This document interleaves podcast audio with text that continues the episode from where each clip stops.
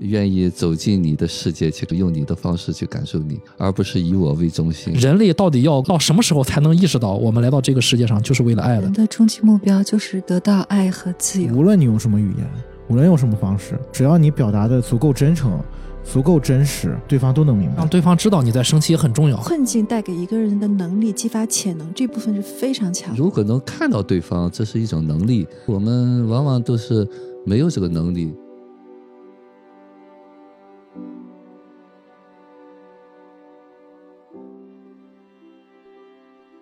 人生如戏，无作习惯。大家好，这里是迷影派，我是太平角 Chris。大家好，我是夕阳。我是雨果，大家好，我是九零零。今天我们来要来聊一下这个《监听女孩》啊，也是奥斯卡拿到了最佳影片，在奥斯卡三项提名，三项全中啊，背后的这个公司是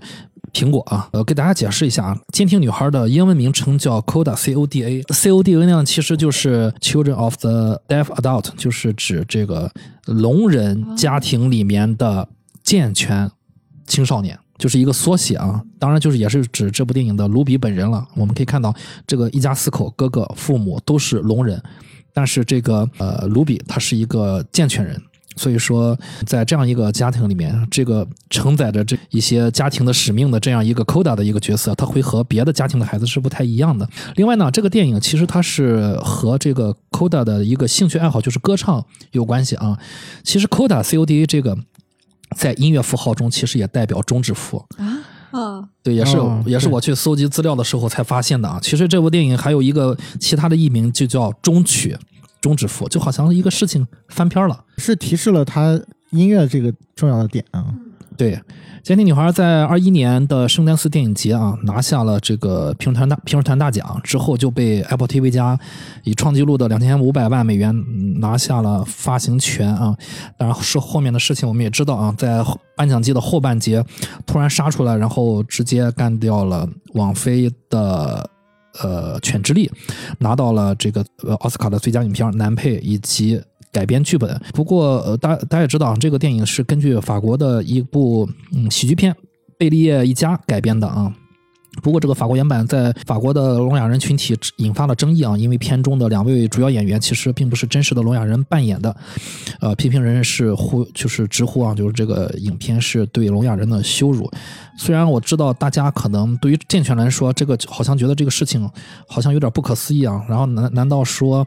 啊、去演一部这个聋哑人的电影会不是应该让全社全社会更加了解这个聋哑人吗？但是我相信，如果换位思考，我们可能能更理解为什么会法国会产生这个争议啊。那 Coda 在呃好莱坞被翻拍呢，就吸取了原版的经验。呃，卢比一家的三位家庭成员均由现实中的聋哑人演员扮演，然后就是父母和哥哥啊。嗯，就是稍微补充一点，就是现在大部分都呃去称呼这个群体都不叫聋哑人了，嗯，啊对，就是听力障碍，对，听障人士，听障人士啊聋人。聋人啊，嗯，因为大部分的聋人就是其实不是能说是能说话，能说话的啊，对对嗯，是因为不不能模仿，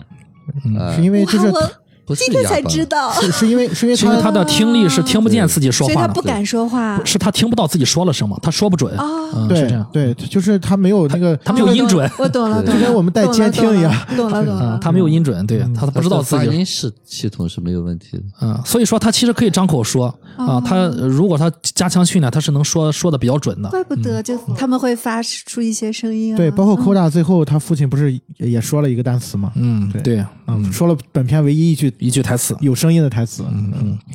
好了啊，我先呃，这个电影拿到了最佳影片，然后最佳男配和最佳原创剧本啊。嗯呃，我先来串一下这个电影的剧情。故事聚焦在一个听障人士的家庭中，其中有有有一个唯一有听觉的高中女孩叫卢比，这个电影的女主啊。她每天都要帮助父母和哥哥操持渔业生意，家人需要通过卢比和镇上的其他人进行沟通。由于她外出打鱼必须啊清晨三点就起床，忙碌几个小时之后又要去上课，疲惫的卢比上课根本打不起精神，一直睡觉的他成绩也不好，压根儿就没有想要过上大学的想法。出身听障家庭的他，在学校也备受同学的嘲笑。但是呢，卢比他很喜欢唱歌，只是家人因为听不到，所以并不了解卢比的这个天赋。而有些自卑的卢比也从来没有在唱歌方面得到过家人的赞许和鼓励。正巧呢，这天学校的社团招新，他就悄悄地跟着暗恋的男生迈尔斯加入了合唱团。但在第一堂课上，因为害怕，卢比就逃跑了。好在慧眼识珠的音乐老师没有放弃卢比，他安排卢比和迈尔斯进行二重唱，鼓励卢比报考知名的音乐学院伯克利，并争争取奖学金。而且呢，这个老师还免费为卢比辅导。辅导课上呢，老师激发了卢比内心的火花，让卢比自信地唱出了动听的歌声。但是去波士顿上大学和家里的捕鱼生意是冲突的，那样的话就没有人给家里人做手语翻译了。卢比和家人在上大学的问题上产生了分歧。卢比的哥哥为了早日能撑起家业，呃，努力适应与正常人打交道的生活。他明知道对方克扣自己的余价，也不要妹妹帮忙，只想靠自己在行业立足。在酒吧里讲理讲不通就靠拳头，血气方刚、为人正直的哥哥，呃，吸引了卢比的闺蜜格蒂的注意。一次，因为卢比跑去和迈尔斯散心而没有上船，爸爸和哥哥因为听不到海警的警告，爸爸的捕鱼执照被吊销了。事后，卢比决定放弃学业，留下帮助家族捕鱼。哥哥强烈反对卢比留下，因为他听这个女友格蒂说，卢比很有唱歌天赋，应该去音乐学院。另外，他觉得卢比害怕家人吃亏，假如没有卢比，家人最终会找到方法和周边的人和谐相处。而自己会是一个合格的长子。聋哑人并没有那么无助。回到家里，卢比问妈妈：“你曾经，你曾经希望我是聋哑人吗？”妈妈用手语回答：“当生下卢比得知他是健全人的时候，妈妈曾经担心自己会和卢比不亲密，聋哑会让他变成一个坏妈妈。”日子没过多久，学校组织了合唱团的汇报演出，家长们受邀出席。卢比台上演出。家里人和格蒂在台下打气，虽然一家人听不到，完全听不到卢比动听的嗓音，但是父亲第一次感受到卢比的歌声对台下观众的影响，这让之前一直不理解卢比的父亲有了改变。晚上回到家，父亲让卢比为自己演唱，他用手轻轻地按着卢比的声带，感受音符带来的震动。父亲用自己的方式走入女儿的世界，夜空下，两人拥抱在一起。到了第二天。这天是伯克利音乐学院的入学考试日子，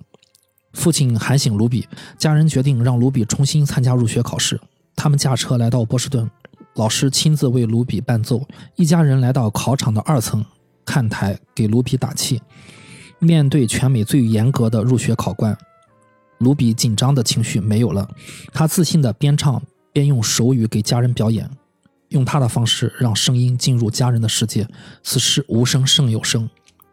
考试结束，回到家中，日子一天天的过去。父亲雇佣了新船员代替卢比，哥哥也和父母一起努力工作，努力融入了当地的渔民生活。等到发榜之日，卢比成功的考入了伯克利。她和男友迈尔斯约定在波士顿见面。终于到了大学报到的日子，闺蜜格蒂开车送卢比去波士顿。车子缓缓开动，卢比望着挥手送行的家人，突然让格蒂停车。他下车奔向家人，一家四口紧紧的拥抱。父亲望着女儿，动情的喊出唯一一个词：“去吧。”卢比跑回车上，家人用手语打出“爱你”。卢比深情的回望家人，伸手回复：“真的爱你们。”这个剧情就是这样啊，就是需要给大家提示一下，就大家可以看到啊，最后结束的时候，父母和哥哥打出的手势，就是我们经常熟知的啊，emoji 也有这个表情啊，就是爱你的表情。但是呢。就是卢比在车上回望他们，打出了一个很奇怪的中指缠绕在食指上的表情，这个表情代表的是真的爱你。嗯，啊，这个电影我非常非常喜欢，嗯，非常喜欢。然后，对我非常喜欢，嗯，说说一下为什么喜欢？这片子就是第一次看的时候和大家一样是在那几个泪点就动情了，但是第二次看的时候依然有新的让我发现的地方，就是那位老师新的泪点，新的泪点，新的泪点就是那位伯乐。那个老师的，我才意识到，就是我的成长过程中，有很多可能我已经忘记了曾经帮助过我的人。对我再回去把这些人拾起来的时候，我是如此的感动，就像那位老师帮助卢比一样，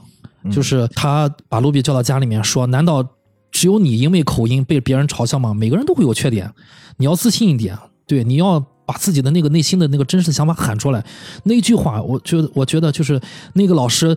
最后一就就在那个场景嘛，验证了，告诉曾经他跟卢比说的，卢比问他，你就伯克利你就来来我们这小镇当音乐老师啊？你也没我也没见你伯克利的这个学历有什么好的履历啊？老师说你你懂什么？你在这个地球上待了几年？十七年吗？对吧？我我在这儿我是伯克利毕业的，我在这儿是因为我是一个好老师，我就会教，我比别的老师都会教。所以你看他在家里面跟卢比辅导的时候，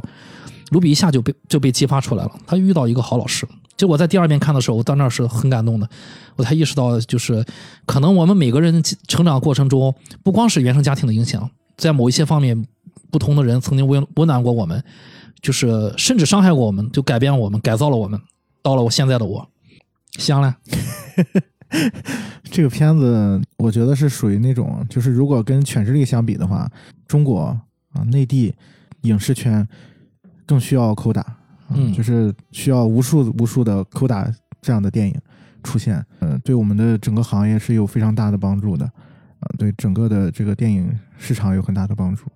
因为这部电影它很好看，嗯。是一个非常非常标准的一个类型片，但是它又就是能够打动很多人，嗯。我觉得这个点是，就是与其说，当然我们不是说不需要艺术电影啊，就是但是从电影这个这个这个媒介它的传播属性，它对于人的就是那种影响啊，就是从这个角度，我觉得我们其实很需要像《监听女孩》这样的更多的像这样的作品。就是我们需要，我们能拍这样的作品，有点扯远了啊。然后说回这个电影本身，我觉得，因为它是翻拍的嘛，因为它是翻拍的，其实我呃很晚才看了这个电影，才看这个电影，就就是因为之前看过原版嘛，嗯就觉得怎么拍可能也也就是原版那样吧。然后当看完这个电影之后，其实我发现，嗯，他在就是在保留了原版的关键剧情的基础上，呃，它的整个的表达的核心主题其实完全变了。对，嗯，改编的其实还是挺好。对，从改编的角度，其实是我觉得改编的幅度挺大的。对，就是你虽然虽然你看这个电影看似好像它的呃主要的核心的情节没变啊，甚至可能都是一模一样的，但其实它表达的东西真的是完全都变了。然后包括刚才 Chris 也提到了那个呃就是老师嘛，嗯啊，老师作为这个电影当中的主要的配角，其实在法版里面也有这个出现嘛，但是这两个人物给你的感觉是完全不一样的。我觉得法国版其实在塑造配角上面下了更大的功夫，嗯啊，就是从人物的这个性格的角度啊，他会更复杂一些，就这个这个人会更复杂一些。但是呢，就是美版其实它的的视点更聚焦，嗯，就是你会发现美版为什么叫 Koda 是 Ruby 这个人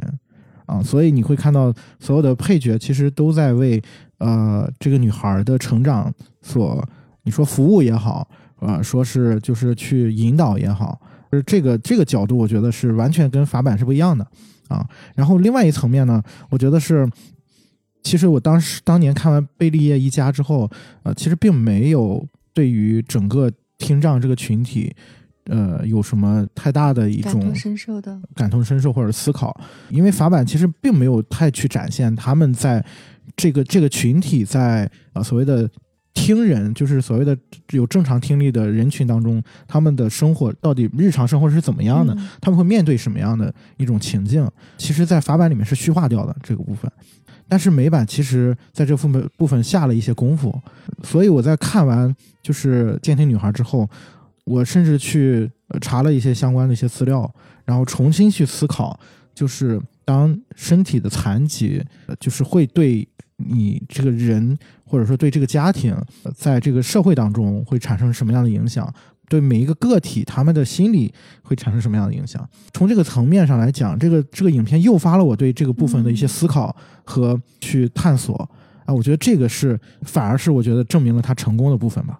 嗯嗯，对，嗯，我知道，就是于果老师的女儿也是全美知名唯二的音乐学院毕业的吧？相当于于果老师和女儿的关系也有点像这个片子里面啊，就是父亲你需要去允许女儿去海外去留学，相信她自己能在海外去留学这个这个经历。我不知道于果老师看完这个之后有没有什么感受？这部片子也是最早看的《贝利叶一家》，嗯，呃，当时是感觉挺挺感动的哈，这个电影《贝利叶一家》印象还是挺深的，当初还觉得拍的挺好的。啊，倒没有注意到这个听障哈，刚刚夕阳说的这一点。啊，说到这个女儿学音乐哈，最近女儿因为疫情这期间就回不到北京去嘛，就经常在一起聊，也知道她在美国那段时间经历了太多太多的东西，可能虽然不是这个听障人士的这种伤害吧，嗯但是呢，就每一个学音乐的这个孩子，这个过程当中，心理上有太多太多的压力，吃的完全也没有想过有那么多的苦吧。这个电影里边，呃，联想到这个孩子的话，其实他这个电影是以一种很轻松的方式去表达的。对，但是呢，你比方说这些，在这个家庭当中有这么一个正常的孩子，一种什么样的呃群体里头的这种感受，觉得他这个电影比那个原版拍的好的地方，就是说很多就是像夕阳讲的，他生活中的那些场景，尤其是父亲。儿子就是在那个讨论会上，儿子交易的那些东西，包括妈妈最后忘了和那些正常人一块儿做生意的那些东西，啊，这其实更更丰富、更立体一些嗯，嗯啊。对，包括他哥哥这个形象，我觉得是非常非常成功的一个改对。对，这个哥哥我是很喜欢，啊，这个哥哥那个演员应该是不是也提名了？嗯提没提名？没有，没提名，呃奥斯卡没有，奥斯卡没提名。嗯，其实都演的挺好的啊。其实，在这个过程当中呢，为什么我对他没有那么期待嘛？就是好像有一点点，就像那个励志片一样嗯，啊，就是鸡汤，哎，对对，完美结局。对对，这不像驾驶我的车，还有这个潜之力这些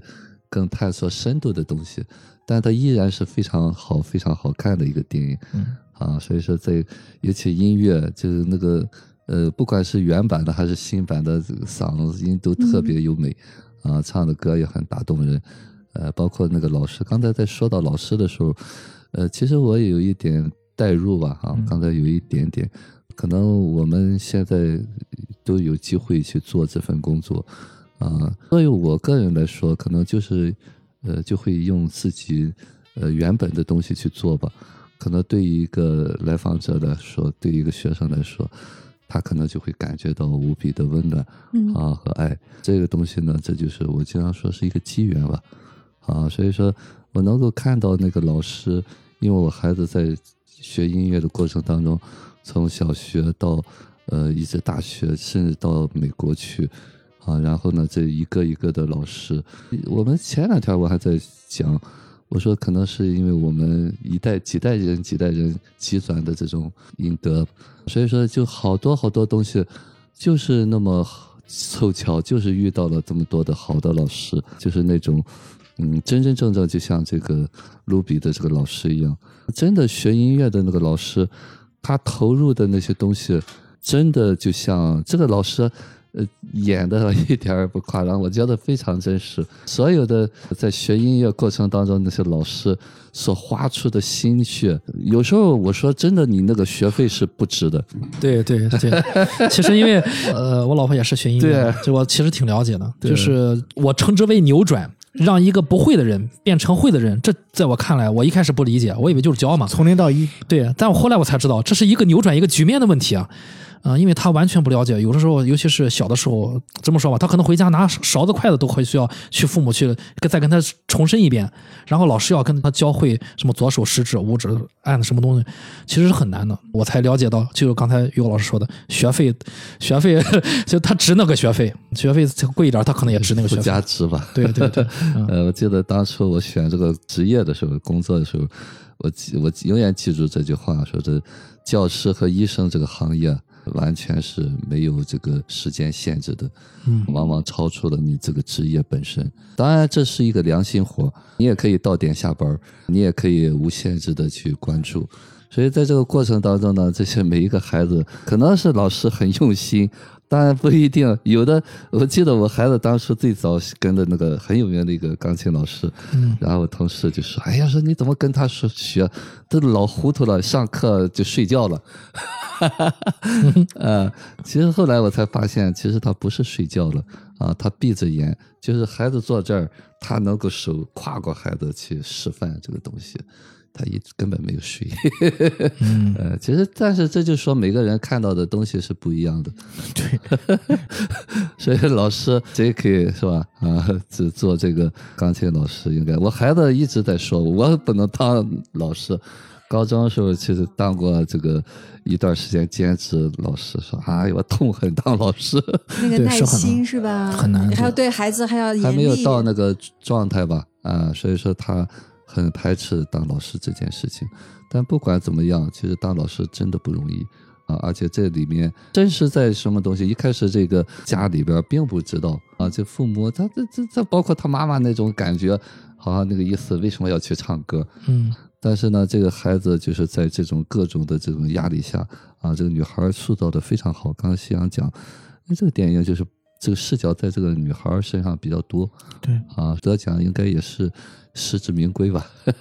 我也挺喜欢的。这个电影除了给我们展现了当老师不容易，其实也给我们展现了当女儿和当父母都不容易。对，林玲玲姐呢，觉得怎么样？我没看过原版啊，这个就是跟《犬之力》同时看了吧，反正就对比太强烈了。这个就觉得，你看他说的都是有残，就是有残疾的人，但是他们心理上我觉得挺都挺健康。他们家人的交流，这是我看的电影里面，就是家人之间交流的最多、最好、最通畅的，每个人都在说大实话。我你不满这是她男朋友那个迈尔斯说的，说你看我们家成天吵架，啊但你们家就成天有说有笑。我在那想什么？你说有说吗？他对他的意思说你们家的人更像是一家人。他们一直在沟通，哪怕我对你是愤怒的，哪怕我对你咆哮，我都表达出来了。嗯他们之间就是我，我想哭就哭了，我委屈就委屈了，我说我要干嘛就干嘛了。这个是让我看来就是觉得这个片子披着一个这样的外衣，但它的内核可能就是爱呀、是这些。这个是它挺特别的，跟我想象的不一样。我觉得玲玲姐点出一个核心，我觉得就这个片子它其实在讲什么是沟通，嗯，对嗯，对就是当你把你的就是声音剥夺了之后，什么是沟通？嗯看了两遍，第二遍呢，我是把字幕全删掉的，然后我就专门看手语，我就想看，在我完全看不懂的情况下，能不能 get 到他们的情绪意思，完全可以，完全可以。所以说，就是你就感觉他们就可能是咏鹅训练过你了，对，而而且 就用心感受。他那个东西就是打出声音来，然后表达的都比较夸张，包括肢体啊，包括表情啊，因为他难以沟通，所以他沟通的是要格外的小心。你眨一下眼，可能看到的就不一样了。这是一方面，还有一方面，确实是因为父母是相爱的嘛，所以这个孩子他心理上没有。太大的创伤，我跟这个女孩经历过一模一样的事情，我的选择跟她完全不同，我就背负着我父母还有我别人的，就是一直活到很大很大很大，所以我觉得这个片子就是他好像哪儿哪儿都很好，都很顺利。她遇到的老师也好，她遇到的男朋友也不是那么糟糕，就是他所有的事情，她的天赋确实是挺励志的。嗯但是呢，我不知道，就是比如说真正有这种创伤的人，他们的真实的是情况是怎么样，这个我是不知道的。我看这个片子，我并没有感同身受到他们特别痛苦，或者说他们特别的那个，就因为他们这家人太有爱了，可能冲淡了这个部分。嗯，虽然就是这个，因为这个电影是个大，呃就是 happy ending 嘛，啊，大结局是完美的，但是其实呃，摆在卢比面前的问题是一直存在的，因为说白了吧，他就是这个人肉翻译机嘛，呃，全家人都离不开离不开他，至少父母是这么想的。当然，虽然哥哥一直想去除掉这个妹妹在家中的角色啊，其实另外一部分哥哥觉得妹妹可以追寻自己的梦想，但是呢，你看到就是有一个剧情，老师让他去唱就是试音嘛，啊，在那个合唱团试音，每个人是哪个声部，轮到卢比唱，他唱不出来了，但是他跑到湖边就可以唱了。我突然联想到了，哎，这个电影开头在那个渔船上，早晨起来，他和父哥哥父亲在渔船上工作的时候，他是唱的是最自然的，就是大家可以联想，你看他在渔船上唱的是最自然的，那个时候可能哥哥和父亲在，没没有听众，然后到了湖边他也可以唱，你看到了最后，到了那个面试。面试的时候，家人在的时候和不在的时候，他的那个前后唱的那个对比，我突然意识到了，哎，就是好像是他在湖边唱的这个行为，也能反映出这个女孩是不是心里面的某一些的这个心理，就好像是有一点那种害怕和自卑的那种感觉的。我不知道于果老师你你是怎么想的？这个，对，是很多我有学生也是这样嗯啊，自己在家里没有人的时候对着镜子跳或唱的时候都很好啊，但是一旦有人就不行的，就是还是恐惧害怕吧。啊，就是一一有人就会回到了一个很小的一个状态里面。当然，这也是他，呃，我刚才在说的。我现在在想，假如说我们是一个厅长家的健全的孩子，嗯一扣的直长到十几岁，经受的那些非议啊、眼神儿啊、评判啊，可想而知。所以说他唱不出来也很正常嗯啊，所以他自己也是身上都带着那个鱼腥味儿去上班上学，所以说他内心是有这种心理障碍的。尽管父母已经很有力量了，对啊，这也是他重要的一个基础吧，啊，但是现实还是给他一些另外的眼光，所以他会在那个呃集体唱的时候唱不出来，啊，在湖边的唱出来。问题是我发现他的父母和哥哥好像只混听障人士的圈子，嗯和当地渔民。虽然他哥哥想冲出去和当地的渔民去喝酒什么，但是他的父母好像还是我我了解啊，就是在我基本上是在我身边的一些听障人士群体也是这样的啊，听障人士群体在一起啊，和健全人士不太不太打交道的啊，这个比较有认同感。其实他母亲也说了嘛，啊，如果你是一个听障人士，就简单了。但是现在你不是，问题就在这儿。当女主卢比不是的时候，她就要去到健全人的世界里面，她就会听到、看到健全人对于她听障家庭的那些带来的评判。如果她自己觉得这不是问题，那就没有问题。但反反而就是我们都知道，人是不可能觉得这不是问题的。对吧？这这本来就是个问题，因为我是这家族里面最特别的那个，在家族里面我被排斥在外，在学校里面我也被被排斥在外，所以我觉得这个可能这个就是摆在这个女孩面前最困难的一个问题，就是她可能在哪就是归属感都差都差一点儿。嗯，他说过嘛，跟他哥哥说，你们三个不是三位一体的吗？你怎么还说我和家里面，我和父母离着最近呢？他一直都这么感觉的，以前哈，嗯，对，夕阳怎么觉得？我觉得他那段其实拍的还挺有意思的，这个片子少有的，我觉得在视听上面，呃，就是做了一些想法的，嗯，就是第一次在那个嗯音乐教室的时候，嗯。嗯，就是导演给了很多那个老师的那个试点，嗯。一开始是那些学生一个一个上台嘛，然后其实我们是是从老师的那个视点去看这些孩子的，突然到了 Ruby 的时候，就整个镜头变成了一个客观的视角。嗯。你就会发现，就是这个女孩被这些学，就是她的同学们嗯，所审视着，就是突然袭来的那种压力，让让所有的观众感受到了那种突然袭来的那种就是目光，嗯，就是这个可能就跟我们刚才聊犬之力的时候我说那种羞耻感就上来了，就是一下子就把她压倒了。因为她也是之前没有在任何的这种公开的场合去唱过歌，而且他所熟悉的那个环境，他在家里面唱歌，他在那个渔船上唱唱歌，他爸他哥根本就听不见，嗯，对，所以他在他在家里面怎么唱，就没有人会去审视他，会去观察他在干嘛。然后他其实是一个非常自我的一个一个世界，嗯。他所认知到的就是他跟就所谓的听力正常的人的交流，只是就是当他一入学的时候，别人嘲笑他说话不正常，所以当他再次就站到那个位置的时候，可想而知，他一下子就回到了那个就是刚一入学的那个场景，一下子就想起来，就是所有的那些人都在等着嘲笑他，就是那一时刻一下子把他压倒了。嗯，也有可能是因为就是他这个特殊身份嘛，导致家里面人从来没有评判过。我所所谓的评判就是表扬、称赞，对对吧？对他妈曾经说过：“我是瞎子，你要去学画画吗？”问题就在这儿。对，如果他画画的话，你会不会称赞他一下呢？你虽然看不见，但你知道他在画画。就是家里面人从来没有意识到，就是我应该去称赞一下他。这个问题可能存在于 Koda 这样的人群。其实我在看完这个电影之后，我突然意识到这个问题存在于我们正常人的生活中。嗯，就是原生家庭，我们在原生家庭里面，有的时候和父母什么鸡同鸭讲啊，父母和我鸡同鸭讲啊，我却发现都是一样的。这个事情牵扯到，就是说，这个孩子在早年的时候，他对自自己的这个认知的形成，其实就是来源于父母的对你的一个回应会反馈嗯。回应。当他唱歌没有人回应他的时候，他不知道自己是不是真的唱得很好，嗯，所以他没有办法建立出这个所谓的就是这层所谓的自信也好，对强大的这个内心也好，所以他站在那儿的时候，就是我们是很难想象这一点的。未知的东西。对，是被未知打打败了，这种未知的恐惧，所以他逃掉了。对。其实有的时候，我觉得父母的评判，就就即便说父母说你唱的可能不够好，他都 OK 啊。因为如果他知道我唱的不够好，那我又要不管是因为男神，还是因为我感兴趣，我就是喜欢我唱的不够好怎么样？然后我去了合唱团，我要的是男神，我至少可以在试音的时候把这个唱出来。那他没有，我觉得就是完全他找不着北，他那时刻没有被评价过。对嗯，对，其实是慌了，对，慌了。恐惧。而且我觉得他不止在唱歌上没有被评价、被称赞，他学习肯定也不好嘛，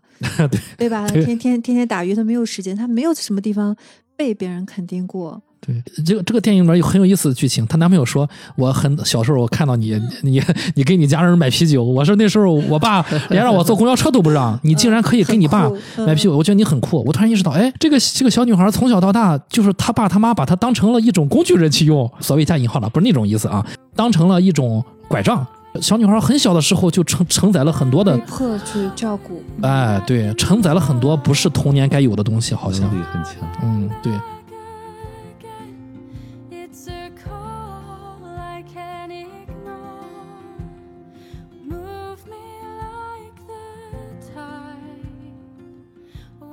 我觉得，与其说他第一次逃离，倒不如我们再回来看他就是为什么会回去。嗯，我觉得也很有意思。对对对，就是我记得那场戏，这个片子我其实我对他的那个整个的剪辑我还挺认可的。嗯，他的整个的戏的其实是很流畅，流畅，对，就是你会看到他回为什么会回到音乐教室。其实导演他在这个叙事上面他做了一个引子，就是当他在那个大自然的那个环境下面唱完歌之后，然后晚上回到家，发现他父母在吵架，关于那个他们的就是钱的问题，对于世的那个问题。嗯嗯他在趴在那个门上听，我转过天了，第二天就发现，就是他呃，好像是他爸跟他哥，然后又在跟那个呃其他的那些同事们在争论这个事情，好像有人要要给他们派一个什么观察员，嗯就是每个月要多好像八百美元的支出，反正就是一笔很很高的费用嘛。我觉得在这个过程当中，我感受到的是他在这两两次的，就是因为他是站在了一个审视的视角，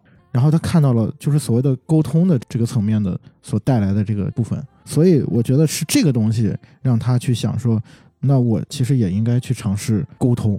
嗯，去说一下，就是自己内心到底是怎么想的。然后这个时候才发生了，就是他又去找他那个老师，然后那个老师就跟他说了 Bob Dylan 那个事情嘛，嗯，像沙子和胶水的嗓音，啊，嗯。对，他也说了这自己真实的想法，就是我从来没有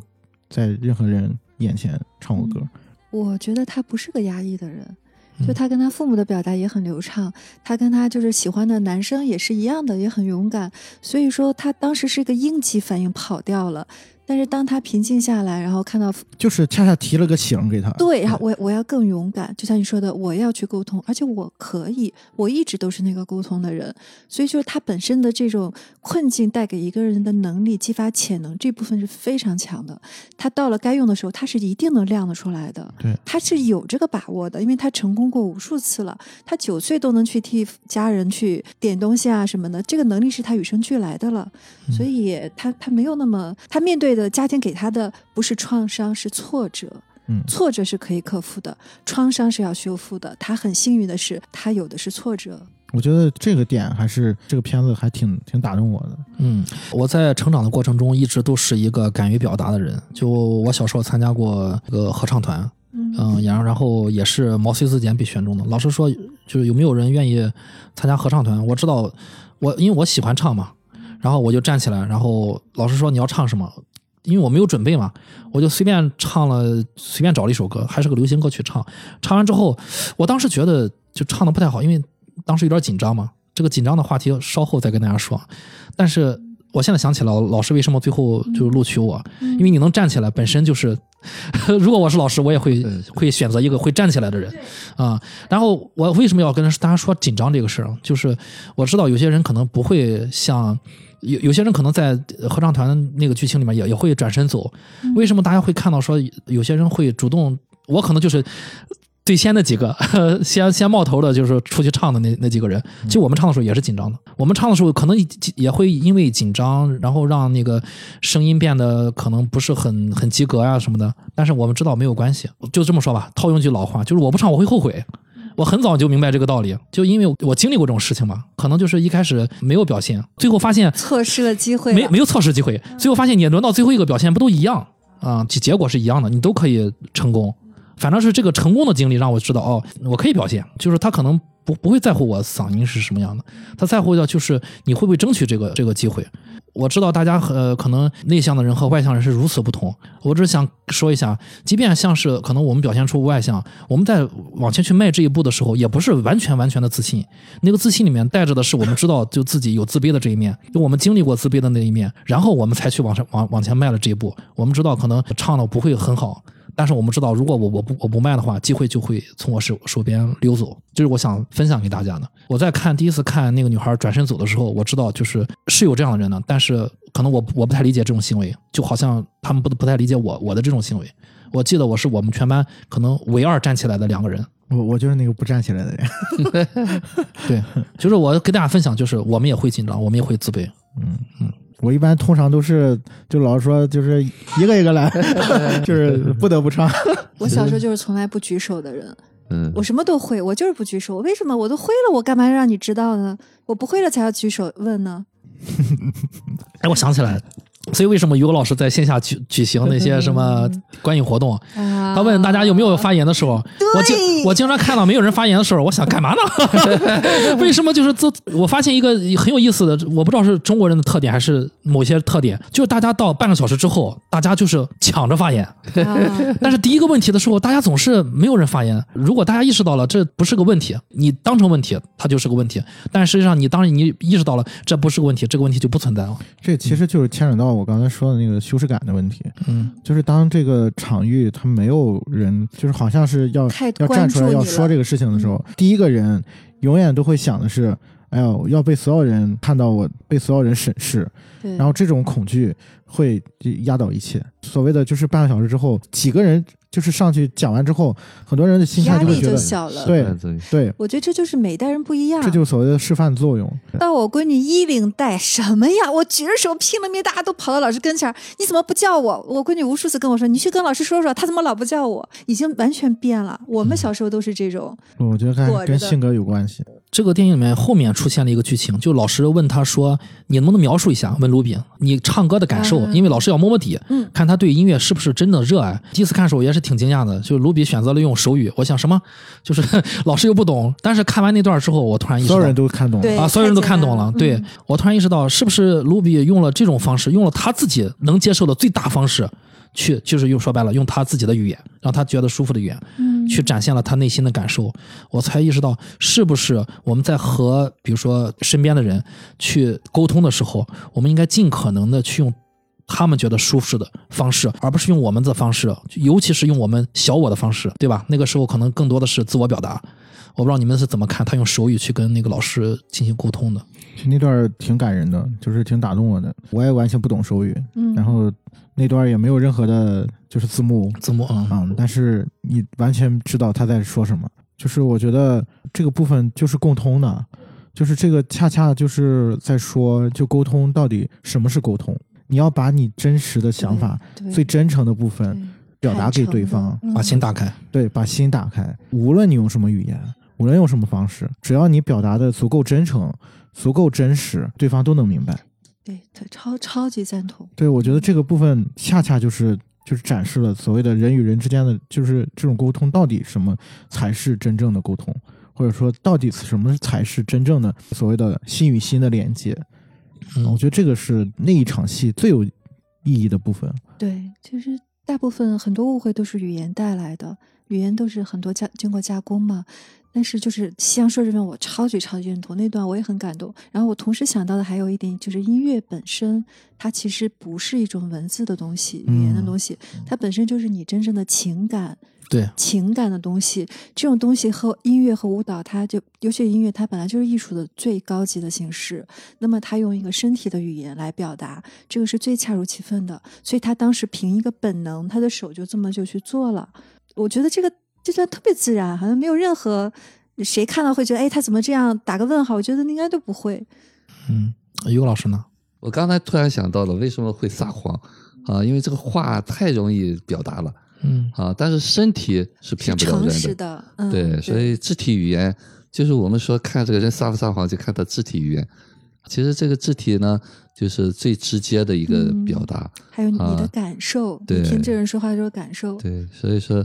在这个过程当中呢，可能更接近于内心吧。嗯啊，现实当中人都在这么呃掩耳盗铃啊，言不由衷，甚至可能都不知道自己在表达什么。对，啊，刚才 Chris 在讲哈，就是如果能看到对方，这是一种能力。我们往往都是没有这个能力，可能也做不到，做不到看对方的时候，在交流的过程当中都会先入为主。嗯那么，如果允许对方用他自己的方式去表达的时候，就是我们说听比说更重要。所以能不能真的听进去？可能我们在听的过程当中已经想说了，对，并没有真的想去听。这也是我们现实当中所谓沟通失败的一个重要原因，嗯不是沟通，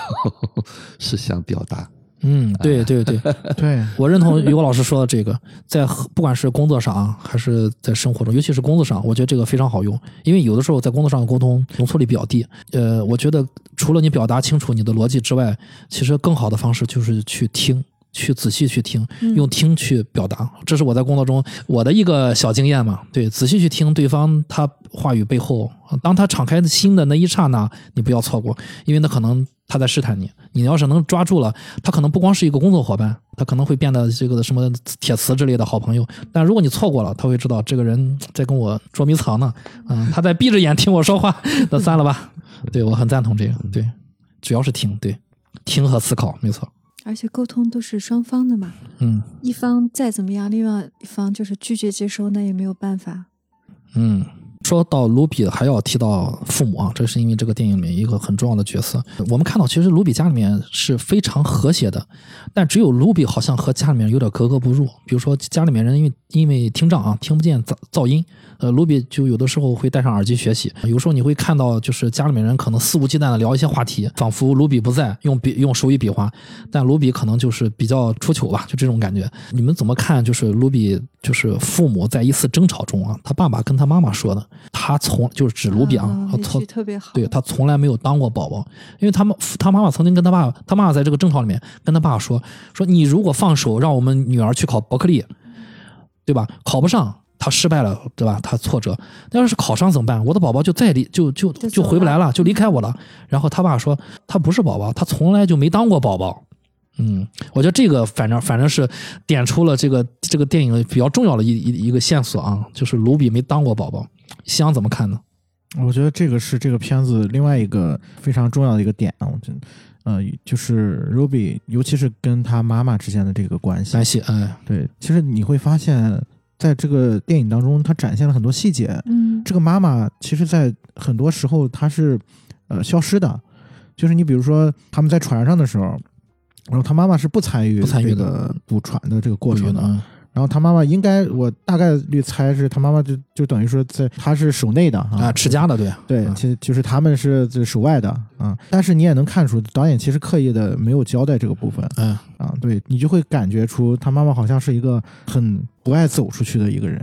啊，包括他女儿也曾经说过嘛，嗯，对，就说你应该走出去看看应该看，走出去看看，外面世界变化很大呀。对，嗯然后然后他妈妈说，我有我自己的群体，他女儿说，那就是两个礼拜见一次的你们那个聋人的群体吗？他妈妈本身是很恐惧的，对就是这可以说是家里面最恐惧的。他哥哥你看就很好啊，想走出去，对，尤其是他妈妈其实是正好跟他女儿是相反的，他女儿是成长在一个聋人家庭的一个听力正常的孩子，对，然后他妈妈正好是在一个听力正常的孩子的里面一个聋人聋人孩子啊，所以其实他在你可以可以想见，就在他跟他母亲之间的这个交流的部分，或者说在他呃原生家庭里面，他其实是很困难的。对，他也说过，他说我和你姥姥的关系不是很亲密，嗯。嗯。在这个过程当中，其实他在复制了一部分，就是他跟就是他母亲之间的关系，复制到了跟他女儿 Ruby 之间的一一个关系。嗯，然后另外一方面，其实他一直在强调说，这个这个孩子还没有成人，就是个宝宝，就是个宝宝，其实是他还没有能够说我让孩子离开我，对对对对，就是对对他来说，孩子是他跟所有人建立关系的一种纽带，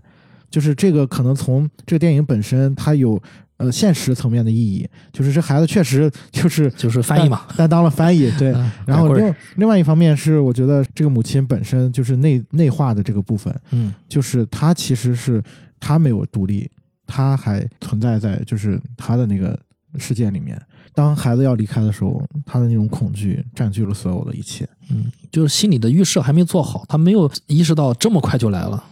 对他没有做好准备，让这个孩子离开我，在他眼里面，就是这个孩子还是我的一部分，而且我需要你，需要我。对我，我有种感觉，就是他把卢比当成了一个 翻翻译字典的聋人女儿，嗯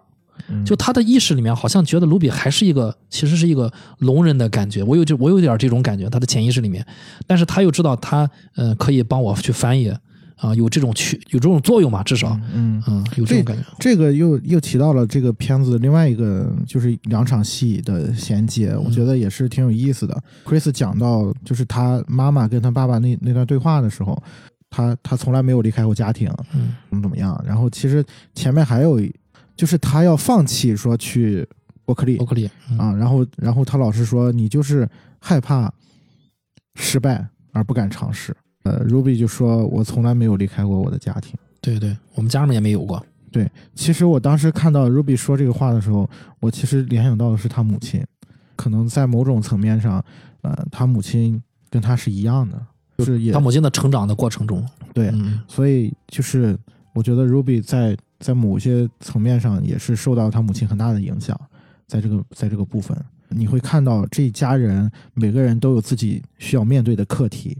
啊，需要去成长的部分吧，或者说是需要去尝试突破的部分吧。比如说一开始他哥哥也是嘛，他哥哥就是想去参加，就是每次他们捕完鱼，然后要去那个。呃要去跟跟人喝酒，跟同事一块喝酒，他爸爸从来不去。就是其实每个人都会有这个部分，尤其是像他们本身其实是融入有一定的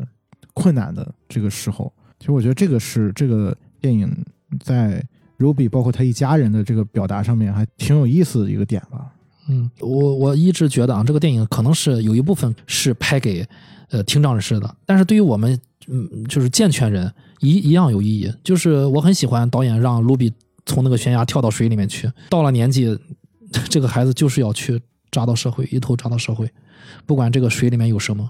哪怕再高的地方，他也会去跳。那男友跟他说了，我们要写个遗书啊，咱俩跳下去会不会有问题啊？有问题啊！我觉得卢比说了，其实应该是家长说的话，对吧？说的没事儿，我们就跳进了。对，而且而且刚才奎子提到这个层面，我觉得还有一个呃，导演给了一个提示，就是我说这个哥哥这个角色，其实相比原版，我觉得改的挺成功的。嗯一点，就是这个哥哥永远就是一个呃一面镜子，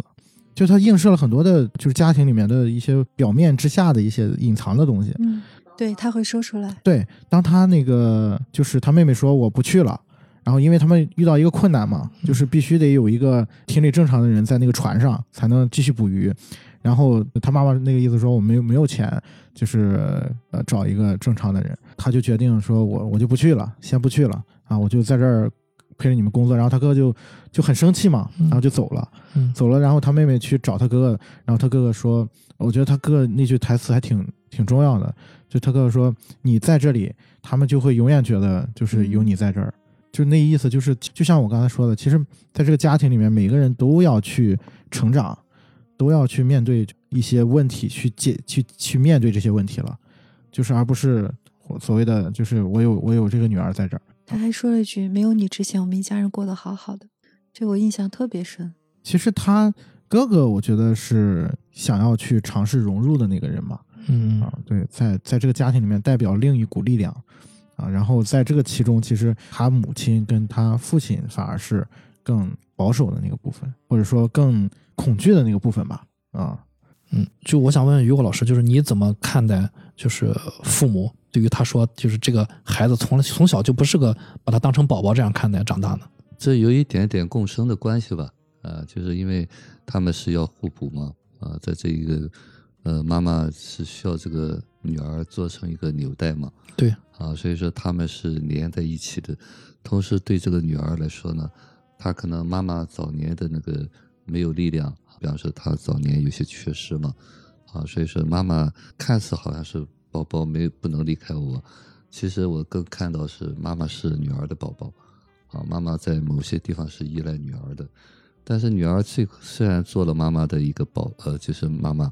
但是呢，女儿还是需要一个真正的妈妈。嗯所以说这个离不开呢，有两方面的原因，一方面是就是妈妈需要她，她需要这个家庭；另外这个女儿可能早年也是因为毕竟是这个听障人士嘛，听障人士可能就没有办法给到女儿更多健全父母给他的东西，或者是早早的就依赖他，所以这里头可能有这一层关系。当时你说的那个女孩就是跳水里边，就是包括哥哥的这个这个选择，我们还是这样吧，就说你看到了这个，你比方说我们可能内在有这一部分依赖的东西，或者被别人依赖的东西，那么我们总是要做一个决定。那么这个决定是什么东西呢？这个决定就会有牺牲，是不是？我们能不能承担起这个牺牲？就像那个女孩决定要跳到水里边，是不是有危险？我是不是敢去冒这个风险？所以说，这个女孩可也可能就是因为她早年一直缺少保护吧，她的这种能力就强一点。所以说，某些地方呢，她就展示出那个很有阳光的那一部分。所以这个女孩才是，就是我喜欢这个电影，就是说这个女孩就是很立体，又有恐惧又有依赖的部分，但是这里头不是特别为主，但是呢，她另外还有一个很独立的、很有能力的一部分。所以这个过程当中呢，你看爸爸妈妈的那种爱，呃，虽然不能给他正常人给他的那种父母的爱，但是呢，家庭的这种和谐，很重要，哎，对很，重要。已经是他们所能给的最好的了。其实都是爱。哎，对对对，哎，所以说就在这个基础上，可能正常的父母给不了。因为其实还挺直接的，就是开玩笑说里面包括那些性呃性的部分啊、就是他带他爸妈去医院，其实你能看到他父母还是在某些层面，对对对，其实还挺有非常直有力量接、简单粗暴，所以说他没有创伤，他就是挫折。就是之间没有所谓的隔离的部分，嗯，这个其实蛮 对我一直看这个电影，我我想可能就是因为有这样的父母，尤其是他那个父亲，啊，就这么直接。啊，就说你妈这么火辣，我怎么能忍得住？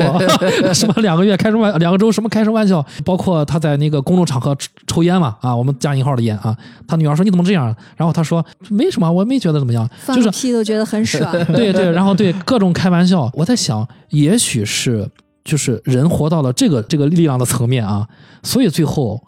这个转变，在那场音乐会的转变就在一念之之间啊。他有有有时候我我们发现，哎，父母好像很难转变。我觉得可能父母很难转变，就像好像我自己很难转变某些时候。但是看到他爸在那个音乐会上那那一个转变，就他突然看到周边的人，有的人鼓掌，有的人在擦眼泪，他突然意识到，他之前从来没有去用心去看到女儿的这个部分。对他虽然听不见，但是他心还是开着的吧？他把心打开之后，他突然一下就转变过来了。那一瞬间，我是非常被震撼的。我想，我以前听过一个非常不着调的黑人黑人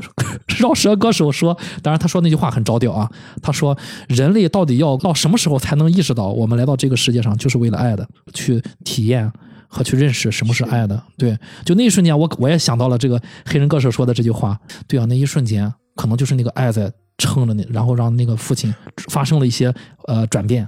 他这个片子啊，他从头到尾就是描述的都是现实层面的冲突，没有嗯内在冲突。他们这一家人都没有一个是说内在病得很厉害，是那种冲突，用各种其他扭曲的方式。所以说，确实就是因为爱可以拯救，就是不是拯救了他们家没什么可拯救的，就让他们变成了一个。普通的家庭，而不是说就是一个残障，我们想象的那样子。呃，我我多说一句，就是、我我其实跟这女孩一样，我从小父母就生病都是我照顾，我两个哥哥从来不用去。然后以后我会跟不得不跟男友分手，因为他出国了。我妈就是你哪儿也不能去，你就是要永远在我们身边照顾的。我一直到两年前才摆脱了这个情况，他们找了住家保姆，才让我能解脱了。所以就是我说。不同的选择，他的父母虽然是让他变成了一个照顾者，但他并没有失去自我，他也没有丧失父母的爱。但是有一种父母，他会让你丧失自我，让你一生都在扮演照顾者。我在我任何一个关系里，甚至我若干段咨咨访关系里，我都是照顾者。这个东西是很恐怖的，就是这种模式一旦被定下了，所以就是。这个片子虽然是这样，它很阳光，在我看来太阳光了，嗯，太正常了。我我现在也在突然在想啊，就是不是因为他们很多时候交流的困难啊，就所谓的他们在听力的正常的世界，他们可能听不到更多的评判，就是比如说。啊他简单，对，嗯比如说他们就是听不见别人对他们的指责或者评判，反而就是让他们的羞耻感更低一些。我觉得不是，我觉得不是所有人都这样。这家人他展现出是这样，一定有不是这样的。我就是说就，就这个片子里面的就这个片子就这片子个家庭，当然是了，对这个他们他们所获得的这个力量啊、嗯是不是反而就是这个角度好像给他们一个机会，就是反而 就是你比如说他爸爸，他反正别人他他也不知道他们在说什么。对，其实香说这个我是比较认可，因为在最初的时候，嗯。电影有一个片段，导演其实呃也教到了一点儿，就是他开着车去去学校接他的女儿，啊，对对对，因为他听不见，他父母听不见，但是他爸把那个呃饶舌音乐开到最大声，那个音响震的轰轰的。当那个低音喇叭震的时候，他的身体各个部分在他颤动在颤抖，他是能感受到那个节奏的，所以他跟着那个节奏在爸妈在在车上颤抖。这个时候，可能学校的同学就会指手画脚，说你看他听障人士，你听不见你你还放那么大声干什么？但是我我 他他父母在这个时候，他听不见别人指责的。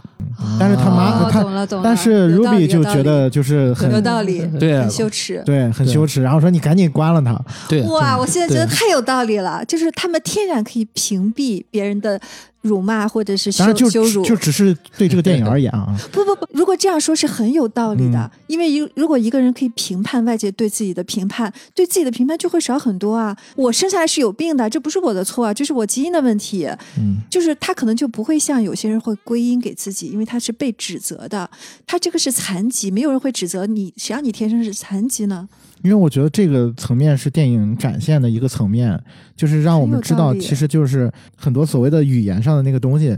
对我来说是无用的。就是我只不过你觉得有用就有用，你觉得没用，它就可以没用。西洋说这个关上关上它。在电影当中，它其实是用一种物理的物理性的一种方式告诉你，嗯哦，我其实可以隔离的。其实可以不听的。对，其实对于正常人说，我们也一样。而且就是他跟他妈吵架的那一段，然后我就想，你把眼闭上就行了。就他爸说我不想跟你再聊，我说很简单，你闭上眼不就完了吗？但我们正常人是做不到的，你闭上眼那个嘚嘚叭叭叭还还要说，这是个好办法，以后我准备试一试。第一，我不指责自己；第二句，你闭嘴吧，我躲开好吗？我发 誓我可以试们试。刻意想看，刻意想听，啊，其实不是你们说躲开的，呃，也不是说因为我听不到，想躲开，哎，对我就想竖着耳朵听，哎，嗯我我这叫睁着眼睛 看，你不说我就 非得让你说出来我我得听到那个字眼儿，哎，对，嗯啊，甚至你说的不是，我都听出是那个，对我得找到那个字眼对对对，这才是我们有的时候我我就是这样啊，就是有的时候我很明显我能感受到，就是我那个模式上来的时候，情绪上来的时候，我会引导别人对方说我是把我惹毛那句话。啊，我会拱火嘛，那就大家拱火，拱到那句，然后我就开始，哎，你看，对吧？你说这个了吧？你说这个，咱们开始吧，对吧？咱们去开战，对对我说一句好玩的，我两个朋友吵架，一个朋友吵一半不吵，另外一个朋友说：“你你不吵了，我怎么办？我还没吵完呢！” 哎呀，我都快笑疯了，知道？对就是永远都是你想吵架的时候你不能。停啊！我的火还没发完呢，那就吵两毛钱。快笑死我了。就是你爽了，我还没爽呢。对对对，back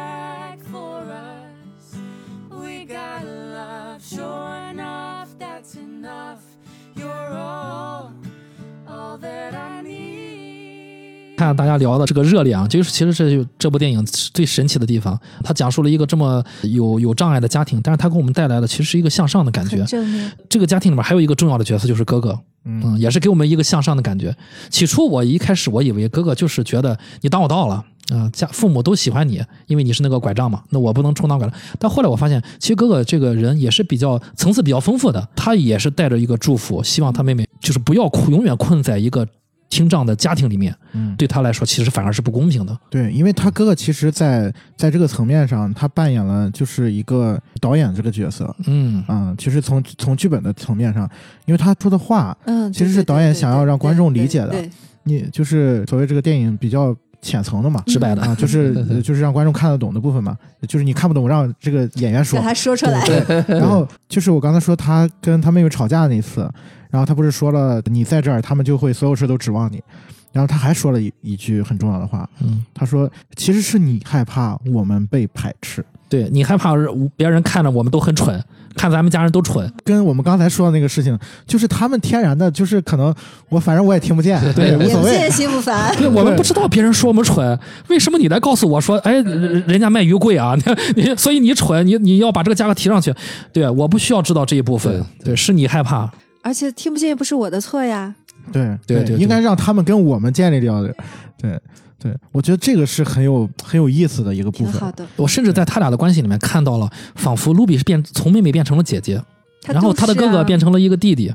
对，你们怎么看待他俩的之间的关系？刚才这个点其实很好哈，就是我更愿意理解哈，并不是因为他们听障嗯啊，可能就是他们家庭成长的背景相对好一些。对对啊，这个听障呢，嗯，就是给了他一个物理的一个条件，本身他也不想去听，所以说那更自我，他才会说出那么直接的话，爸爸那么肆无忌惮的那种表达自己的各种的行为，嗯就是没有那么多的条条框框。哥哥说这个话是什么意思呢？哥哥说就是说我们每个人都有机会嘛。那么看到了妹妹这个有内在的有一些当然需要的那个东西，那么因为妹妹和这个家庭当中还是有些区别吧，嗯她就像另外一个人一样，那三个人是共同的。妹妹在这个家庭里中是有一些些弱势的，她是这个家庭的异类。对对 对，其实说实话，这个妹妹其实承受着更多的压力吧。当然，他又得不到一个正常的，他有那个正常功能，但是又得不到那种回应。回应，对而且他还有一个就是说，为什么他也离不开？因为这样他存在的才这么有意义嘛。对，他也非常需要我需要你，需要我。对呀、对就是那个小的部分，他还有些缺失。所以那个老师是多么的重要。老师首先扮演了一个啥？一个父亲的角色，这是唯一一个来照顾他的人。我给你提供好的条件，我不要你回报，然后我点燃你心中的火花。所以这个是他最后为什么能离开他的家庭，因为他这个新的东西终于来了。对，那个老师就是刚才 Chris 也提到了那个剧情，我觉得很重要。老师要给他单独培训嘛，嗯然后就觉得他没有唱出那个心声，然后老师就说你你不是以前就是被人嘲笑过嘛，就是说你发音特别难听，然后你让我听一下你你那个发音，然后 Ruby 一开始就拒绝嘛。然后他老师就直接激他说说你以为就是你你会被别人欺负吗？嗯就是你以为你就是好像你生在一个残疾人家庭，然后你就变成那个弱势吗？其实每个人都会啊，每个人都会被欺负，每个人都有自己难堪的部分，然后一下子就把他那个原始的那个部分激出来了啊。其实，在这个点上，我觉得就林姐说的很对。其实嗯他在他成长的这个道路上，他其实遇到了很多这样的导师去引导他，在一个关关键的一些位置上啊，就是点了一下。嗯，一个是点了他一下，一个是让他体验到他可以被照顾，他就不用非要只能当照顾者了。那他以后可能自我的部分会越来越多。嗯，对，我觉得这个是就这个片子就让我挺触动的一个部分。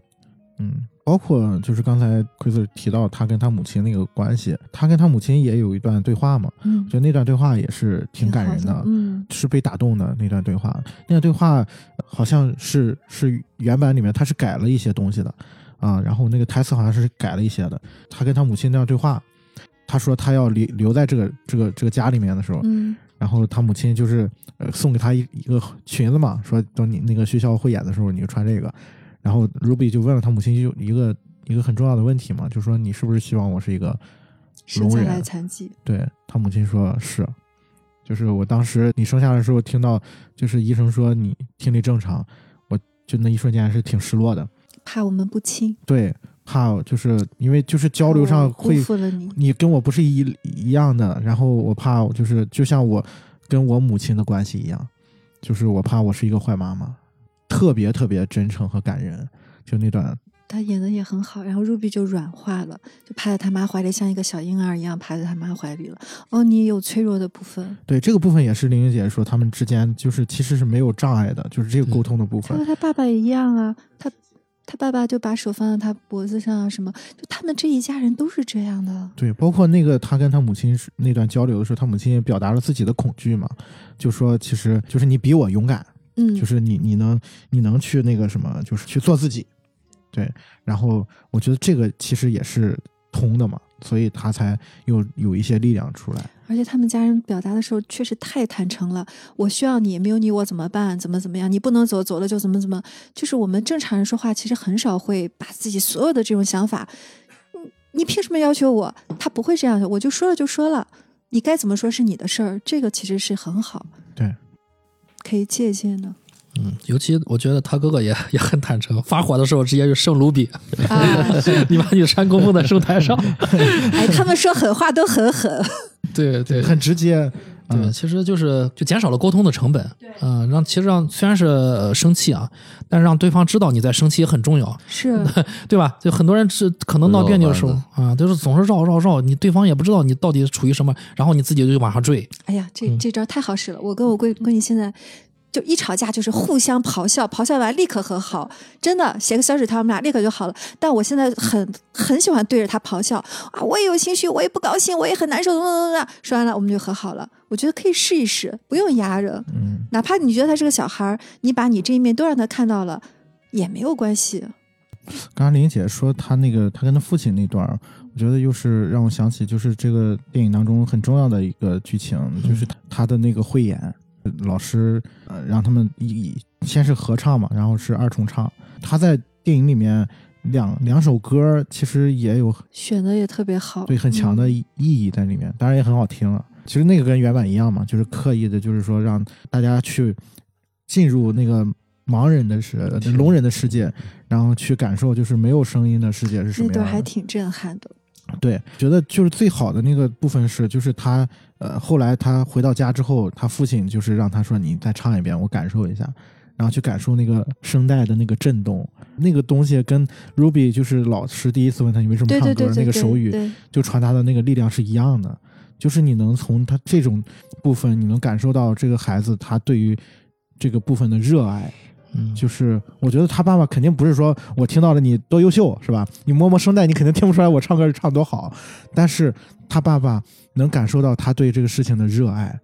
对他就是他在唱歌的时候那种体温。我当时看到那个地方真的很感动。我也表达了我对你的支持。就有时候，比如说你跟一个人说不通了，你就拥抱他，百试百灵。对，其实我觉得一开始他父亲那个汽车上那个低音喇叭轰轰的时候，其实女儿当时是反感的，她觉得很丢人，但实际上那个时候才是他应该去思考的一件事情，就是这才是我父母的方式。但是他没有抓住啊，当时那个开头没有抓住，但后来他父亲用手去抚摸他那个颤抖的那个声带的时候，呃，我觉得那一瞬间，父亲是真正的接纳了，你可以有你自己的声音，你可以用你的方式，我是认可的。嗯，对，不管你走到波士顿还是世界上任何一个地方，你永远是这家的一个一个一个成员。爱不会消失，因为因为我终于知道了，我可以用这种方式去理解你，你再也不用去做那个手语翻译。我在表达我对你的理解，还有我我在你支支持你，这个太重要了。这个是祝福啊，对，那次就是他第，就算是他称赞了女儿的歌声吧。对啊、对啊、对啊、哎，我们现在说话的时候摸着自己，其实是很微弱的，对吧？他父亲就是想表达这个东西，而不是真的要去 touch 他这个。嗯，所以后来这个女儿在那个嗯入学考试的时候，她也意识到了，就是看到大家来打气啊，嗯她意识到了我要用他们的方式，他们的方式很直接啊，就是我再次用手语。他可能已经打了无数次手语，他可能已经厌烦自己的这个人肉翻译机的角色，但那一瞬间他他突然他突然意识到了，他可以用自己的方式去为家人做点什么，让大家人走进自己相理解，做啊，对，互相理解，对，嗯而且那个歌词选的太棒了，那首歌也非常嗯棒。那首歌写的也也非常好，那那个歌手本身就是小儿麻痹嘛，所以这是他很年轻的时候写的，他自己也经历了很多这种。对，其实既然说到歌，我就跟大家分享一个我我我的感觉啊，这也是我觉得就我看完两版之后，其实我对美版更有触动的部分，嗯就是这两首歌，就是她跟那个她那个小男朋友唱的那首歌，到她最后唱的这首歌，其实我觉得是呃在剧情上是有对叙事是有帮助的，对，就是包括他在表达自己的就是心里的那个部分那个核心也是有帮助的。就他在唱第一首歌的时候，他其实讲了，就是所以你怎么去爱一个人嘛，嗯，我为你牺牲，对我为你牺牲，牲所有、嗯。所有的一切。然后到了就是第二首歌的时候，然后就变成了就是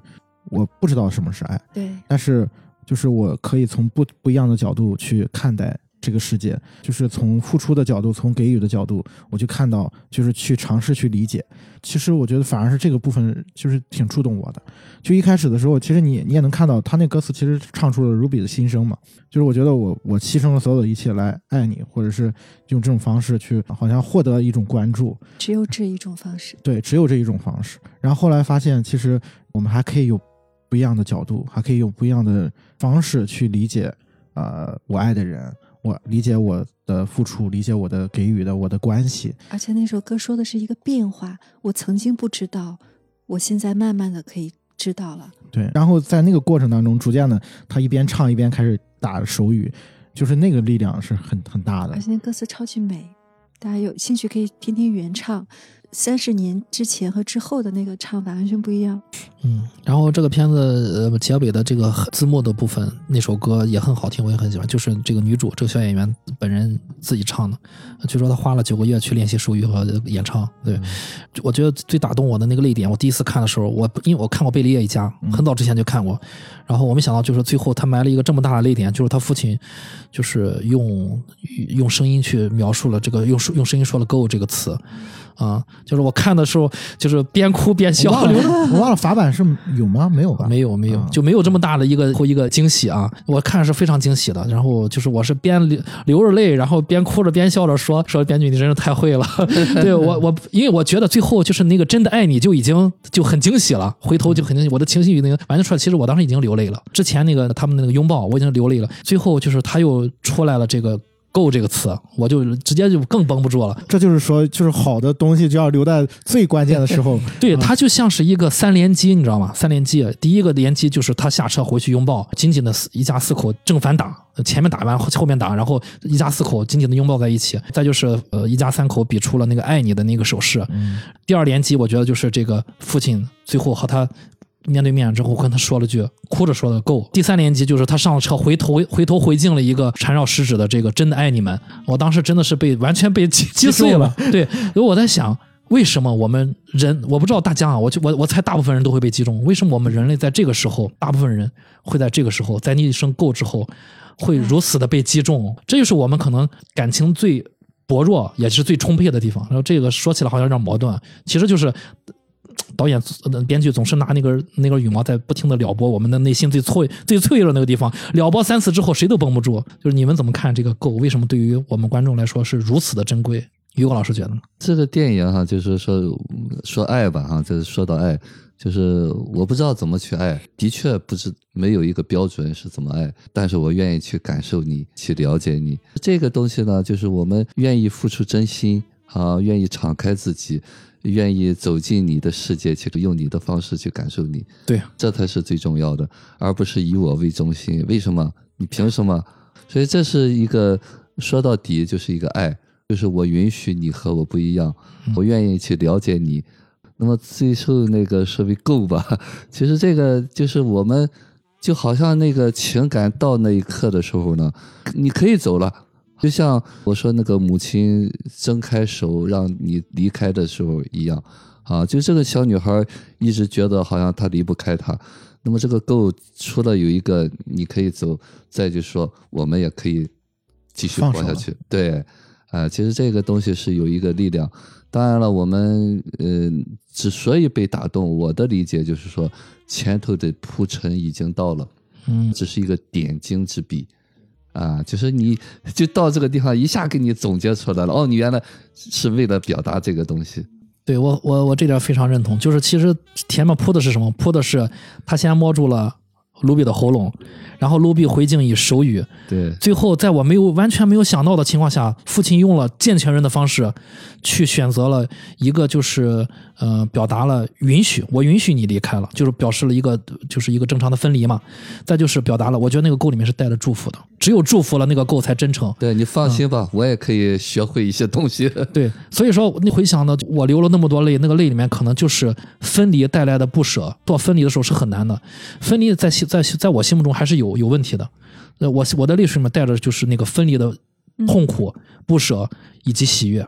对，这就是我刚才说的，就是回到了那个点，就母爱的本质是分离嘛。嗯，你可以走，但是这里头是有痛的，但是不管有没有痛，你依然要走。对，没错，哎，这个说的太好了。是的，是的，不管有没有痛，就是依然我要走，依然就是对，父你要分开。父母也会允许我走。我是觉得人的终极目标就是得到爱和自由，嗯然后这个爱通常指的就是父母的爱，然后如果得不到，可能就会用无数的替代物，然后终其一生去寻找。所以当他得到的时候，他毫无疑问是这么的满足，然后同时他又有了自由，嗯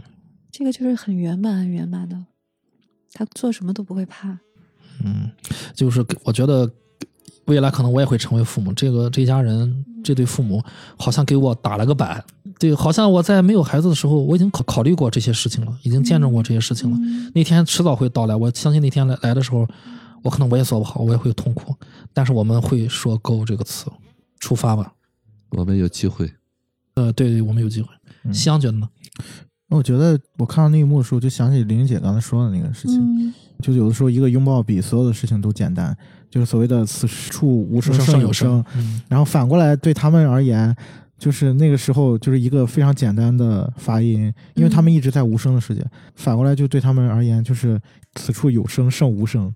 就是一个非常简单的单词，就显得更有力量。对而且他们根本没有分离，有人稳稳的永远在一个地方待着，无论活着还是死去，它就不叫分离。不能说不叫分离，但你不会有那种分离的痛苦。对，你知道他们一直在这儿，一直爱着你。对，对，其实当父亲用这句话去鼓励女儿的时候，我相信就是父亲掌 掌握了一个真谛，就是当你衷心的去祝福他的时候，他反而和你走得更近了。对对呀、对，嗯，他就不想跟你就是说叛逆或者是怎么样了。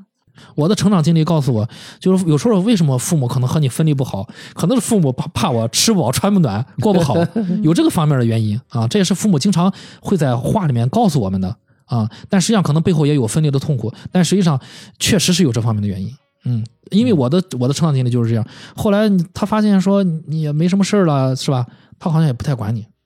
嗯，对，是，他可能 连连够都不不需要说了，你你可以随时够，也可以随时回来。其实管理是因为他有担心。对对对。这种安全的感觉，想想就是很美妙。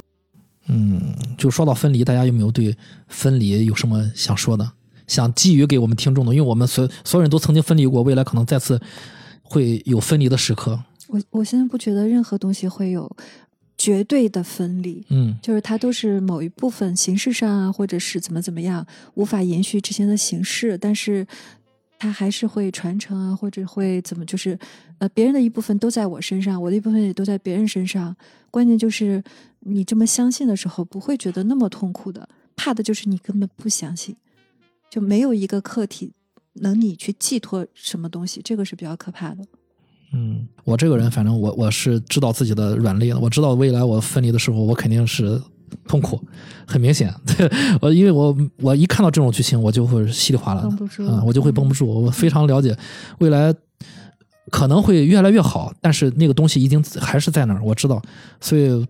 就是那一刻来的时候，可能不会那么惊讶吧。嗯，做好准备。就是现在你每分每秒都很珍惜嘛，因为你知道将来会分离，现在就是会更享受、更珍惜。我觉得那个时候会有痛苦，但不会有遗憾。人最怕的其实是遗憾，就这个分离带来的是痛苦和遗憾，无可挽回的。它不是物理上的分离。说实话，其实从心理上来说，我经历过一次分离了，所以后面再有一次分离也不算什么了。嗯，对吧？经历过每个人其实都经历过一次分离了嘛，呃两次了吧？和媒母体的分离和和呃父母的精神上的分离。嗯，于果老师其实也经历过分离，于果老师跟我说一下。其实分离不可怕。刚才说到分离的时候，我就会想到哈，为什么我会这个这方面没有那么多的纠结哈？对对对我记得我妈妈经常在说一句话，嗯啊，说的，呃，你希望孩子留在身边，他是没有出息的，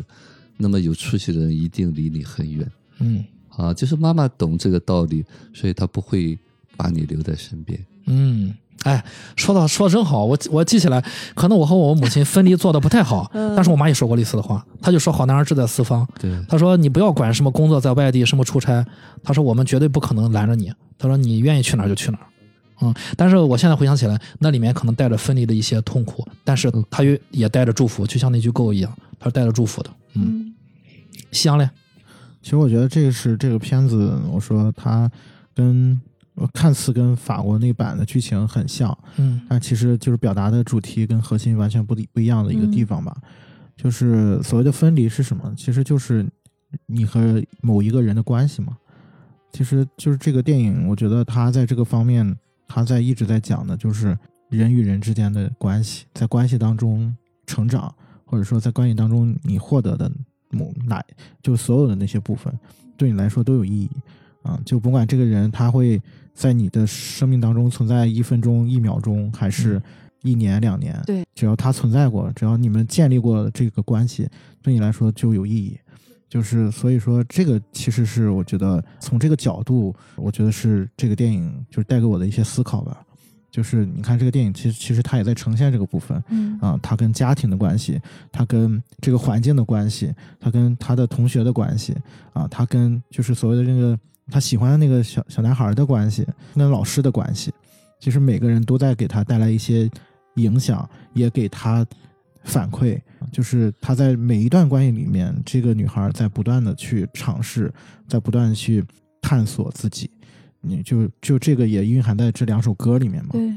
啊，他去爱一个人，他去从不不一样的角度去看这个世界，去理解这个世界，其实都是在一个一个一个的关系里面去获得的这个部分。呃，这个关系达到了这个目的，完成了这个使命之后，就会分离的，他会自然而然的分离的，然后开始下一段关系。人就是这样一点一点把自己拼成一个完整的人，然后不再害怕分离。但是这其实每一个过程都是很必要、很必要的，绝非偶然。好好享受。所以其实我觉得从从这个角度，就这个电影可能会让我们在就是关于你怎么与别人相处，嗯、怎么去看待你和别人的关系，包括怎么去跟别人去沟通，包括我们刚才说的，就你怎么去准确的、直接、真诚的去表达你的感受，啊，其实这个东西都都是有意义的，啊，都是在你跟别人的相处的过程当中获得的。而且是可以带着一种感激的。这个人能伤你，他一定会给你很多很多快乐，才能伤了你，都是感激的。我现在是很愿意对别人表达这个感激。我们互相认识，这是非常好的事情。再痛苦，这个也是很值得的，也是必然的。嗯在最后，我我其实还有一些话想说，就是我觉得，呃，我认识各位啊，认识其实肉肉没来啊，呃，也挺想念肉肉的，就认识四位，有时候也让我有一种就像这个音乐老师的感觉，嗯，大家都是我的老师，可能几年之前我不这么觉得，但是我现在才发现，就亦师亦友的感觉非常的好，呃，无以为谢吧，感就是感觉到生命的如此的奇妙，嗯，能在茫茫人海中遇遇遇到大家，帮助我了很多，然后也让我思考了很多。这就是为什么我喜欢这个老师这个人物。对他其实点石成金啊，嗯，也算是可能我们人生每一个人人生中曾经出现过的一些我们中国人叫贵人，嗯，贵人。我们回头想，其实可能我小学的班主任，可能我的某一个邻居都曾经这样点拨过我，嗯，包括我的那个合唱团小时候合唱团的音乐老师，他会他会选择我，我至今都能记得我是那个场景是什么样的。呃，那我能记得一辈子呀。对，那个那个回忆对我来说是非常非常重要的。我甚至有时候记不得合唱团里面发生了什么，但我能记得我站起来之后发生了什么。对，所以回想起来，就是真是在就是在座的四位啊，真是比一个卢比的手势给大家，比一个真的爱你们，比这个手势给你们。真的手势，对，就是就是就是爱，然后把中指拿过来，然后绕在食指上，真的爱你们，对比一个手势给你们，也把这个手势送给我们所有的听众们。对，有你们的支持，有你们的反馈，我我们就是这个节目也一直在一直在成长。嗯，我想最后补充一句哈，嗯呃，就是也想送给 Chris 哈，Chris 在讲这个分离的这事情啊，其实我从一开始我就能够意识到这方面。啊那么我要提示的是什么东西呢？就我们在成长的过程当中呢，呃，不是去改它啊，就是你看到这一点，嗯啊，就当当这个东西的你接受了，你允许你有这一部分的时候，慢慢慢慢那个东西就不是阻碍你的东西了。啊，我们永远要接受我有那些东西。就是我们现实当中可能更多的是用一些方法，当然这个方法是暂时的一个办法吧。嗯我们还没有达到那个能够接纳自己这个过程当中，可以用一些方法，但是别忘了，我们最后最终一定是会接纳这些整合到最后一起的。所以说前期呢，对自己这个东西有确定的认知，嗯这个东西才是很重要的。你把你觉得你是一个点，那个东西一定是带着一个创伤，但是那个创伤发生了，这个没有什么可改变的，接受了它，将来就不是一个点了。嗯，嗯我我我还是在就是慢慢的和这个这个创伤就是一个交流的过程，嗯，在发现就是它，比如说它是一个什么样子的，嗯，然后它是对我的过往的生活到底产生哪些影响，我还在梳理的过程。对，一定有一个机会哈，其实因为我在带长城个案的时候，不用急着去看它，嗯，一定有一天他会告诉你答案，是嗯，不用着急。嗯，我还想多说一句，就是 Chris 这些话很温暖。然后我也想说，就是一定要感谢自己，感谢那些伤害自己的人。嗯就是这些东西带来的成长，同样大，也真的都是老师。这些东西没有一样是白吃的苦，就像这个 Ruby 一样，不吃这些苦，他也不可能这么棒。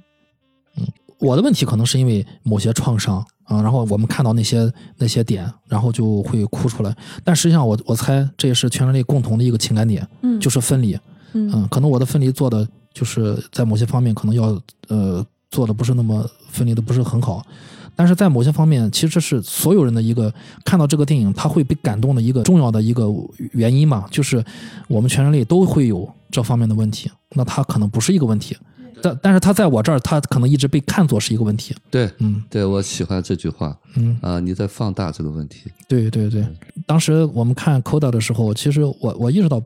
不是只有我被感动了，嗯。而且我很想说的是，你这个痛苦我很羡慕，你那么害怕分离，因为你现在拥有的多么宝贵，嗯这让我很羡慕。嗯就是去享受这个痛苦，因为他对你那么重要，这些人对你那么重要，那你有这么长的时间可以好好享受它。嗯嗯，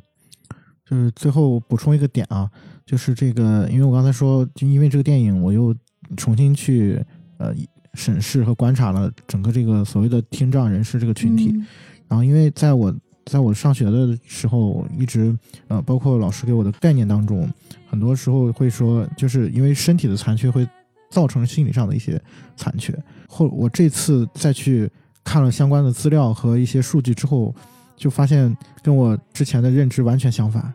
就我发现，尤其是近几年的一些数据表示，就是所谓的，比如说以前好像大家觉得就是呃身体上残肢天生啊，天生的这种的这种嗯缺陷嗯会导致一些，就是比如说一些孩子会在某一些方面产生一些啊负自自闭啊，包括一些呃暴力的成分啊。其实后来发现没有任何相关性。对是人们对他理解的，对，其实后来发现，就是因为正常的孩子，所谓的就是身体健全的孩子，一样有这样的概率，就是这个数据上面没有任何的相关性。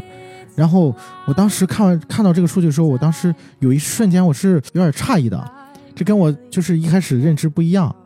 后来我一下子就明白是为什么，因为所谓的缺陷每个人都有，对呀、都不所谓的所谓所谓的残缺嗯每个人都有，是只是不同层面而已。对，这就是那个音乐老师点播他的时候说的话，你以为只有你有吗？健全人也有缺点。就嗯会觉得很释然，对吧？苛求自己会变干嘛成自？己的一个理由。对而且你跟这些人比比，我们也挺幸福的了，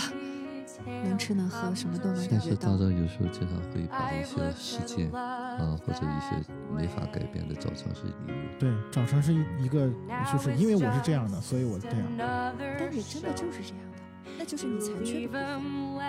分。Go. And if you care, don't let them know. Don't give yourself away.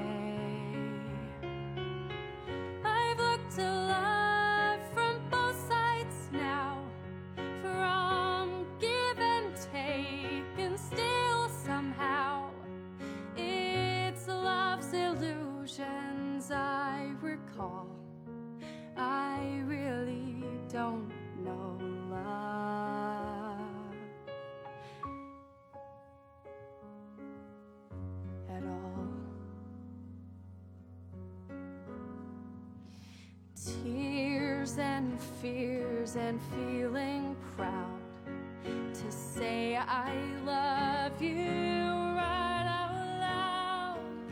Dreams and schemes and circus crowds. I've looked at a life that way. The now old friends, they're acting strange. They shake their heads, they say I've changed. Well, something's lost, but something's gained in living every day.